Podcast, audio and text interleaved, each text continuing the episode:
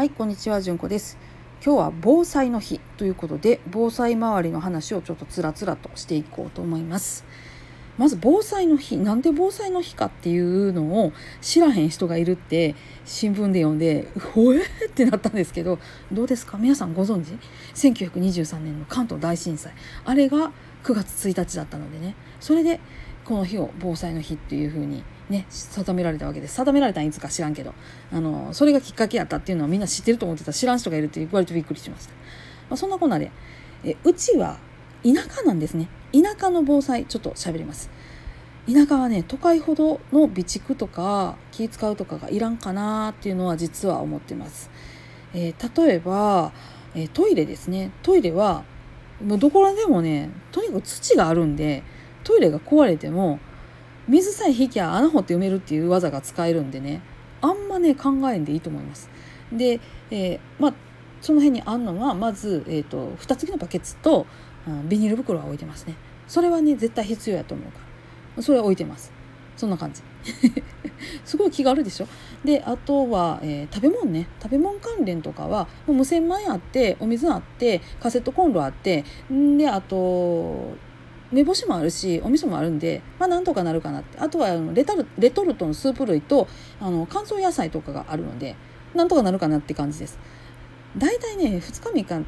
あの耐え切ったらなんとかなると私は思ってるんでそこから立て直していくっていうその基盤になるものって何かなって考えたらそんな感じかなっていうとこです。であと地震地震はね、えーと、ここに私が嫁いできて10年ちょっぐらいかななるんですけどその前とかはねもうとにかくねここの家ねもうどこもここも額がいっぱいかかってあったんですよ。ガラスの額。もうすんごい量かかっててもうおろしえつけただけで拭いてもないやろみたいなやつがあって、まあ、ここへ来てあの拭きました。おろしました。であのねなぜかなんかコピーみたいな感じで あのしてあるあの絵画みたいなのが大将の学校に入ってるとかあったんですけどコピーやんいらんやんってさっさかさっさか捨てました。10万以上下ろしたんじゃないかな。だからもう今リビリビングにもかかってるのってもうないですしもう壁掛けの時計ぐらい。んで、えっと、寝るとこも寝るとこはゼロですね、うん、であと棚とね机はまだ置いてはあるんですけどものすごく重たくってあの耐震のやつを入れてるのでびくともしないようにはしてあります。吹っ飛んでいかない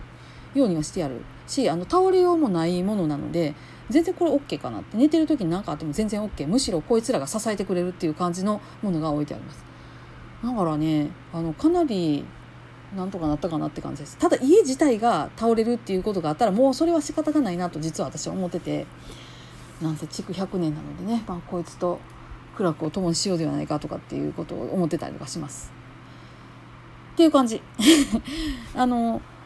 田舎って結局ね場所があったりとか水があったりとかするのでそんなに困らないんですよね。まあ、夏になって37度っていうところに放置されたらさて私たちはどうやって量を取ればいいのかっていう問題はありますけどあの水害でも水が引けば水はそこそこ使えるはずなので水まきゃいいですし、うん、でねなんか瓦礫が崩れてどうちゃらこうちゃらって言ってもあの言うてその辺に積んで燃やすっていう技が使えるんですよね。それは怒られるかもしれんけど最悪その技が使えるんですよね。だからだいぶその都会の人たちとは違うなというふうなことを思っています。参考にしたのは辻直美さんの本です何冊か読ませていただいてああなるほどって思ったんですけどあのうちは田舎だっていうところがやっぱりあの都会の備蓄とは違うんだなって思いました。うん、なので、まあ、それ用の感じの備蓄あとは冬に向けてですね。うちは寺なのであのいっぱい火鉢があるんですよ。昔の火鉢。ちゃんと灰も置いてあるしそこそこ綺麗にメンテナンスはしてあるのとあとはあのあの炭も置いてあるので最悪火鉢が使えます。火鉢の使い方っていうのはなんとなくなんとなくも記憶の向こうくらいにあるのでなんとかなるかなっていうふうに思ってたりとかします。そもそもね焚き火がガンガンできる環境やから冬は大丈夫かなっていうところです。えー、そんな感じです。自分の住んでるところでどういう災害が起こりうるかっていうふうにまず考えること。でそこから何がどれぐらい必要かなっていうふうに考えることっていうのが一番最初かなっていうふうにその辻さんの本を読ませていただいて思いました。